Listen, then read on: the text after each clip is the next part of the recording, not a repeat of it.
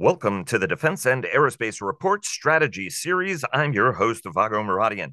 Joining us today is my good friend Sam Bendett of the Center for Naval Analyses. He's also affiliated with the Center for a New American Security as well as the Center for Strategic and International Studies, and he's one of the world's leading analysts uh, on Russia, the Russian military, as well as unmanned systems. Sam, always an honor and pleasure having you on the program. Thanks so much for joining us. Always great to be back. Uh, a pleasure indeed. And before we get started, our coverage of strategy and conversations with leading national security thinkers is sponsored by General Atomics Aeronautical Systems and devoted to the memory of one of the nation's greatest national security thinkers, Andy Marshall, the late, great, and former director of the Pentagon's Office of Net Assessment. This strategy series is not affiliated with the Andrew W. Marshall Foundation.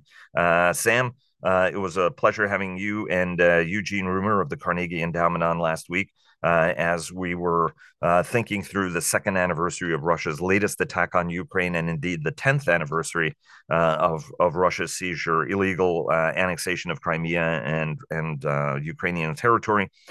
Russia now appears to be feeling empowered as Ukraine's allies are trying to overcome what people are calling war fatigue. I have no idea what that means for people not doing any fighting, really, uh, and is actually an insult to those people who are actually doing the fighting and suffering under uh, Russia's brutality. European nations are trying to do more for Ukraine. Washington is still dithering over aid. There was a meeting uh, at the White House uh, yesterday that folks said was is going to generate a meaningful result, and we'll see where we go. And hopefully, we avoid a government shutdown and all of that. Zelensky has said 31,000 Ukrainian troops have died. Western officials say actually the number is probably double that. We know what Ukrainian, uh, we know what Russian casualties have been. The blogger Morozov, uh, who was pressured to basically appears to be kill himself, uh, said 16,000 Russians died just just to take back Avdiivka. Um, where, where are we on the front? Because there's this sense that the Russians are inching forward. Clearly, they're pressuring the front. Where are we right now at that tactical edge on the battlefield? Because it is a massive front, and the Russians are pushing ahead everywhere they can as the as the Ukrainians run out of ammunition. Well, you're right that the Russians are trying to push forward. Uh, the front has remained more or less stable. There hasn't been any significant movement for many, many weeks. Uh, Russians are claiming that they're advancing around Avdiivka inch by inch. Uh, of course, for them, Avdiivka was a tactical and a psychological victory. Uh, and um, the fact that a very prominent military blogger uh, is no longer alive indicates that truth spoken on Russian uh, social media channels or on channels that um, are essentially broadcasting to the Russian audiences is um, is a very dangerous thing to do. So Morozov did say that Russia wasted more people in taking of Avdiivka than in the 10 years that the Soviet Union um, lost in Afghanistan. And yet wow. again, it didn't really impact uh, Russian military force writ large. It didn't impact the public opinion. It didn't really impact the society. So you're right that uh, Russian president is feeling empowered because he really has no no direct challenges and no one to really question uh, this uh, policy in Ukraine, the ongoing mm-hmm. fighting in Ukraine, which continues to waste Russian lives. As uh, I have indicated yesterday, one of the more surprising developments over the past two years was the ability of the Russian military to take so many casualties. Um, we knew as a, an analytical community that Russia is tolerant towards casualties, but if Russia wasted between three to 400,000 people in two years, that's probably way higher than anybody could have estimated. And yet, Russia is still here. So they will continue to press forward inch by inch. Uh, they will continue to broadcast very minor tactical advancements as something bigger than what it really is to continue to build on the psychological um, impact of taking Avdiivka. And you've always noted that you know you always have to be skeptical about war bloggers, and you have a whole variety. You and the team have a whole variety of ways that you guys use open source information. But these uh, bloggers have been a very, very important source of information in the past. Morozov himself has come up in our conversations before. What, you know, obviously that was a message to everybody to not share information more broadly what does that do for your ability and our ability to have uh, uh, maybe a little bit of clarity and, and inside gouge on on what's going on in this conflict from the Russian side? I think it remains to be seen. There's plenty of other Telegram channels which broadcast tactical data on a daily basis. I think this may have been a signal uh, for all of these uh, Telegram bloggers and, and commentators not to provide sort of the larger strategic picture, not to provide um, information that encompasses the full impact of, of Russian involvement in Ukraine. I think they will continue to broadcast whatever it is that they're working on, specifically, whether it be uh, UAV development, whether it be uh, electronic warfare development, whether these are volunteer channels uh, talking about assistance to the front or to specific units.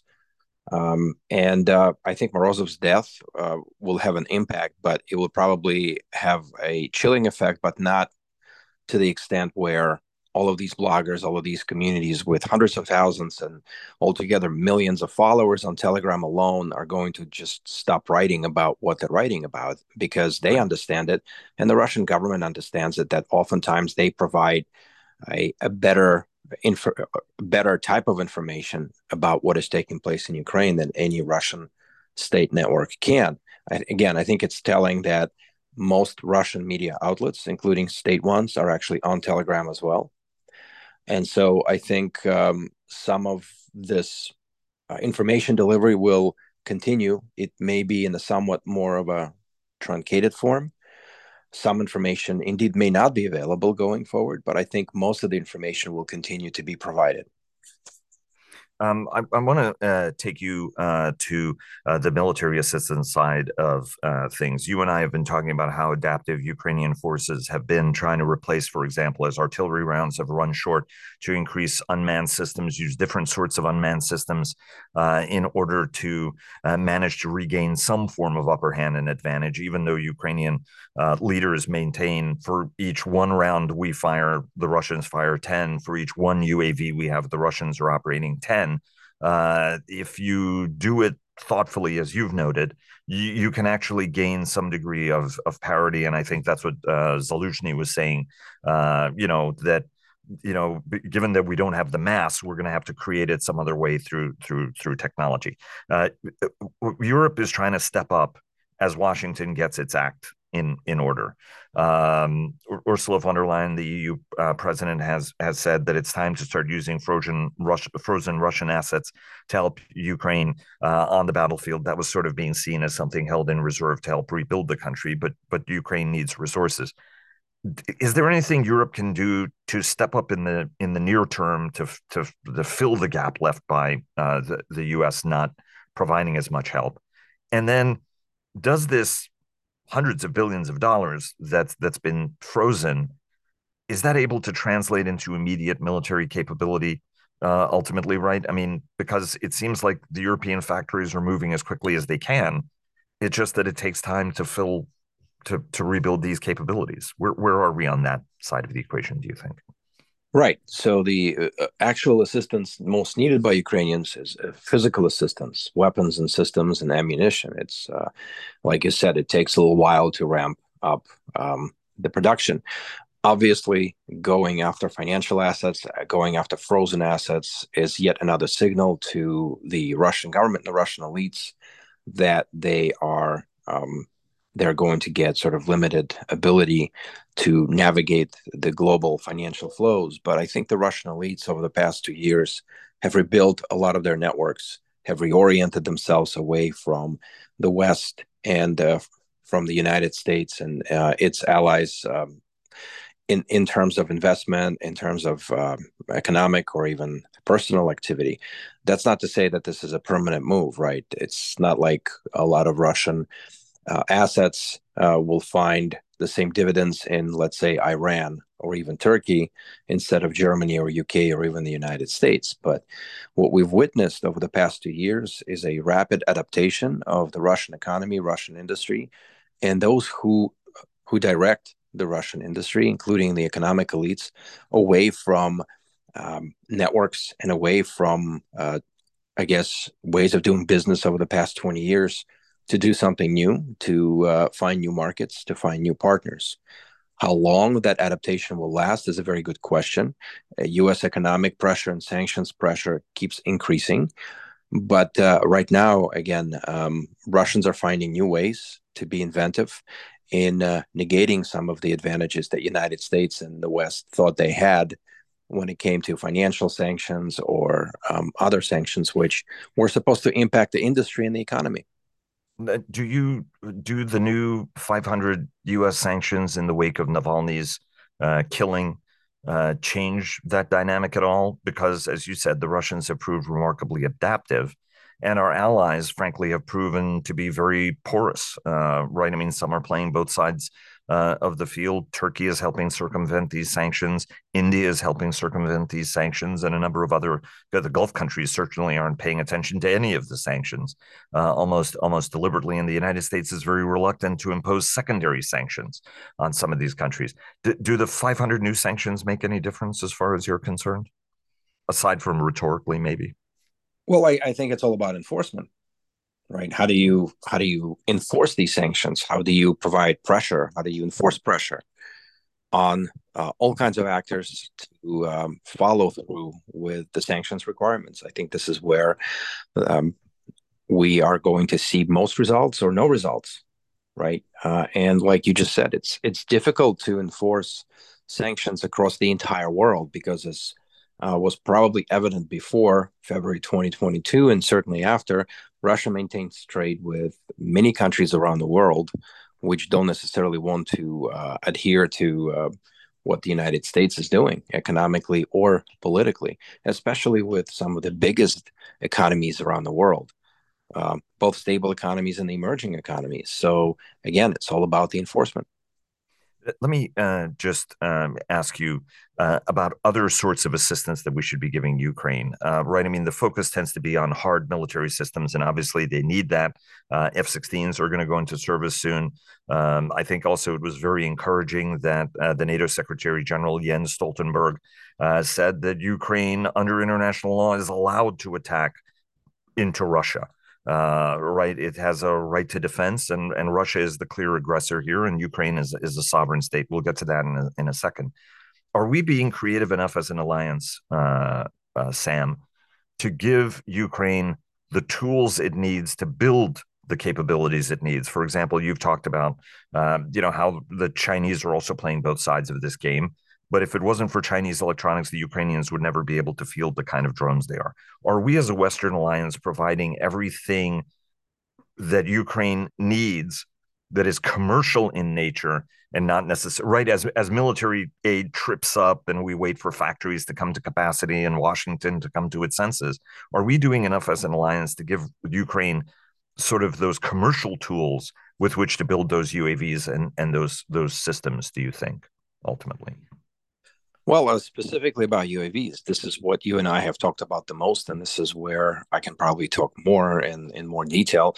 Ukrainians are still relying very much on Chinese parts, and that dependence isn't going to go away anytime soon, especially when it comes to mass scale FPV production in the many thousands or tens of thousands, as Ukrainians are planning. There are indications that they're trying to develop certain parts um, in Ukraine proper.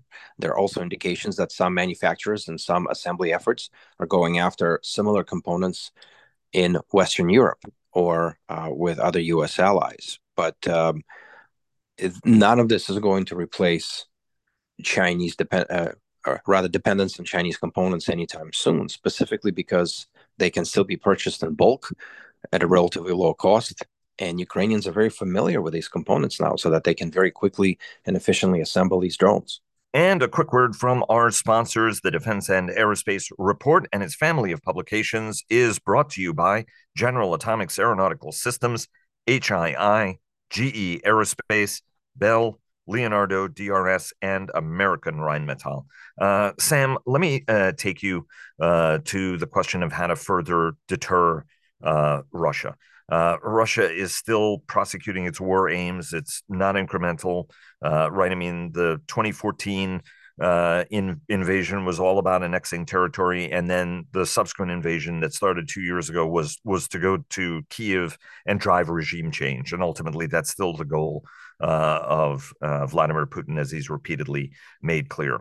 Uh, French President Emmanuel Macron uh, just days ago suggested basing uh, European troops or troops from NATO nations uh, in Ukraine in a training capacity in an effort to deter further Russian aggression. Moscow responded, as it always does, furiously threatening Europe, and Europe backed down and almost everybody in the face of sometimes this kind of Russian intimidation backs down, even though incrementally we have been changing the game and providing capability to the Ukrainians uh, that we would have considered inconceivable. And I think President Macron made that point. I would note Britain didn't withdraw its troops uh, from Ukraine uh, in advance of the Ukraine uh, invasion and moved them to the western part of the country. Um, would the introduction of Western troops change the dynamic here? Do you think? I mean, would the Russians risk going to war with all of NATO and targeting? I mean, I'm one of the people, and I think you and I, you, Michael Kaufman, and I discussed, you know, that that if you left troops behind, uh, it it could have changed the dynamic ultimately because the Russians might have considered 50,000 Western troops in the way to be kind of problematic and maybe limiting in the scope of their operation. What's what's the sense? I mean, would that would that change the the dynamic and how quote provocative would it be? Because the Russians go ballistic over everything, and we've pretty much passed through every one of the boundaries that they've tried to set on us in terms of helping. Well, I think it's worth considering what would happen when NATO advisors who are going to train Ukrainians are going to be killed. Uh, does that elevate the conflict to a whole new level? Does that keep sort of the fighting down to the tactical level? Do we consider let's say NATO and Western losses in Ukraine as part of um, the losses by the Ukrainian military, or is this sort of uh, something else when it comes to um, how we view the level of NATO involvement and um, how we view uh, Western involvement? The, there were some indications that um, there were some volunteers from NATO countries fighting for Ukraine. Uh, Russians always talk about uh, a lot of uh, Polish soldiers fighting in Ukraine in Ukrainian uniforms and uh, and other volunteers. But um, it's one thing if we're talking about volunteers from the West. It's another if we talk about official military personnel um, in uniforms actually training uh, the Ukrainians. So I think it remains to be seen. It's a politically fraught discussion.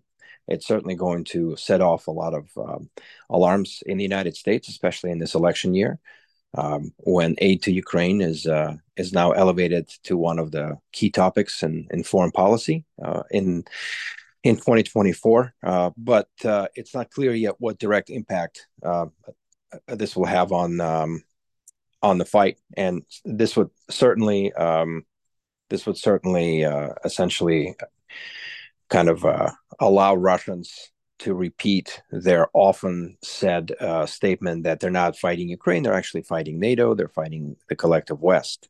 So Russians going after NATO instructors, for example, would actually confirm their worst fears. Um, but uh, again, it's not exactly clear how NATO countries would react to losses of NATO personnel now directly involved uh, in Ukraine. Uh, Alexei uh, Navalny's uh, wife has has urged in an address uh, to uh, members of the EU Parliament, uh, you know, don't be boring, right? Because historically, the Russians are able to pull, all, you know, think out of the box in terms of how it's trying to compound problems for the West. Then it's a nefarious actor, right? I, am still surprised that people are surprised. You know, we we were, I think, first to report uh, of uh, that there were talks underway to try to free Navalny, uh, and uh, ultimately the order to kill Navalny was was given pretty much as a slap to the face for all the nations that were uh, you know involved in these talks at whatever stage. You know, we were told they were somewhat more advanced. Uh, maybe they were not as advanced, but the message was still clear. The guy calling the shots uh, is is Putin. Uh, and uh, you know, there's talk now of uh, you know uh, maybe a Russian presence in Transnistria, you know, the 1,600 square mile uh, area that's between Moldova that's trying to get into the EU and NATO, uh, and and Ukraine that is very pro-Russian, and the Russians have stirred up a lot of anxiety there. I think it was a breakaway Republican like 1990 or something like that. How how much more creative do you think Western nations, Sam, need to be in? In in how we go about doing this because each one of our responses actually is remarkably uh, uh, predictable, isn't it? Right? I mean, we want to do something, the Russians go ballistic, we back off, we sort of inch our way toward there. But it, the, from the Russian perspective, they're just buying time, right? They're slowing everything down, and as they slow it down, their attitude is, I, you know what I mean? It gives me another chance to survive, right? Uh, as opposed to sort of giving full aid, giving full sanctions, giving all the support you need up front. We've sort of metered it out, and we're we're sort of playing to Russia's playbook. What, what's a different way of thinking about this as we get into the second year of this, and are are still surprised whenever the Russians do anything? Well, you're right. We probably shouldn't be surprised by a lot of Russian actions. Uh, when uh, Russian president changed the key goals for the invasion after the initial losses in 2022, that probably should have been sort of uh, an indication that uh, Russians are going to sort of bob and weave, to use the boxing term, um, to stay in the fight and uh, to uh, change their objectives so that they will continue to stay in Ukraine. And um, Putin's goal was always to essentially uh, wait this conflict out, to expend resources so that Ukraine and the allies expend even more resources, and to maybe drag this conflict well into 2024 because he knows that U.S. elections are a very fraught uh, time of year, and foreign policy is almost always discussed uh, by uh, the political establishment as one of the key sort of topics um, this year. So, uh, you know, I, I don't have a good answer here. Uh, I don't have a good answer on uh, what happens next in terms of, okay, um, Russia's willing to wait. Russia's willing to waste lives. Russia is willing to buck all the international trends we thought that they uh, wanted to follow. Uh, Russia's willing to be adaptable. Um, and Russia certainly doesn't care about Western public opinions, especially when it comes to dissidents and um, and political prisoners. So again, none of that should have been surprising. Um, but again, I think this is something that you and I talked about. I think um, some some people want to view Russia as a more Western-like nation because they were um, Western-like trends and policies uh, that were implemented in uh, in Russia over the past 20 years that actually benefited that country. Uh, and the fact that Russia is cutting those ties now and reorienting itself from sort of Western influenced economic industrial and financial and political activity is probably very surprising and shocking to people who thought that Russia was more or less integrated in whole or in part when it came to some of those trends. So I don't have a good answer. I think uh, this war may continue well into 2025, as the Russians themselves have indicated. And I, I don't think we should wait for any significant unrest in Russia or some kind of social upheaval in response to this continued dragged out war, which is wasting so many lives and is uh, spending so many resources. Um, this is probably going to be one of the more defining features in some of the political discourse in the West, right? How long can the Russian right. society handle this? How long can it tolerate this? Well, it can tolerate this for quite a while, as we're finding out. And um, I think th- I, th- I, think I'll stop at this point. Um, again, many things that happened over the past two years were very surprising to me. They were surprising to the Russian analytical community in the West in general, and uh, for some people in particular. And uh, certainly, um, I was proven wrong in many of my assumptions, and so have other people. So sometimes there's no good answer, and sometimes we have to take this one day at a time. Um, let me uh, ask you uh, two last uh, quick questions as we as we wind down.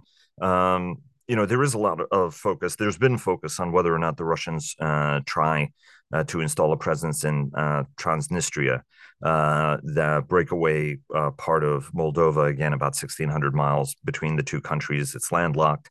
Um, I mean, even even if uh, right Transnistria declares allegiance uh, to you know Russia, says it's a uh, you know a little bit like Luhansk and Donetsk uh, do, do, with a People's Congress or whatever, um, and invites Russian troops in. Can Russian troops get there? Considering that to get there, they would have to go through NATO territory to do it, or go through Ukraine. I think in order for Transnistria to be any significant issue for Ukraine, Russia would have to ramp up its uh, force presence there. And the fact that Transnistria is landlocked right now between Moldova and Ukraine uh, makes this very, very difficult.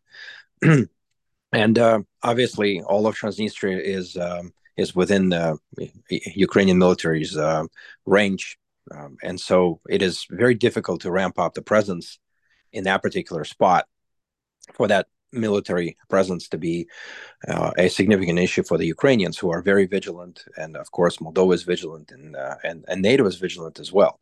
Russia has a very limited presence in Transnistria, and this outpost is is problematic.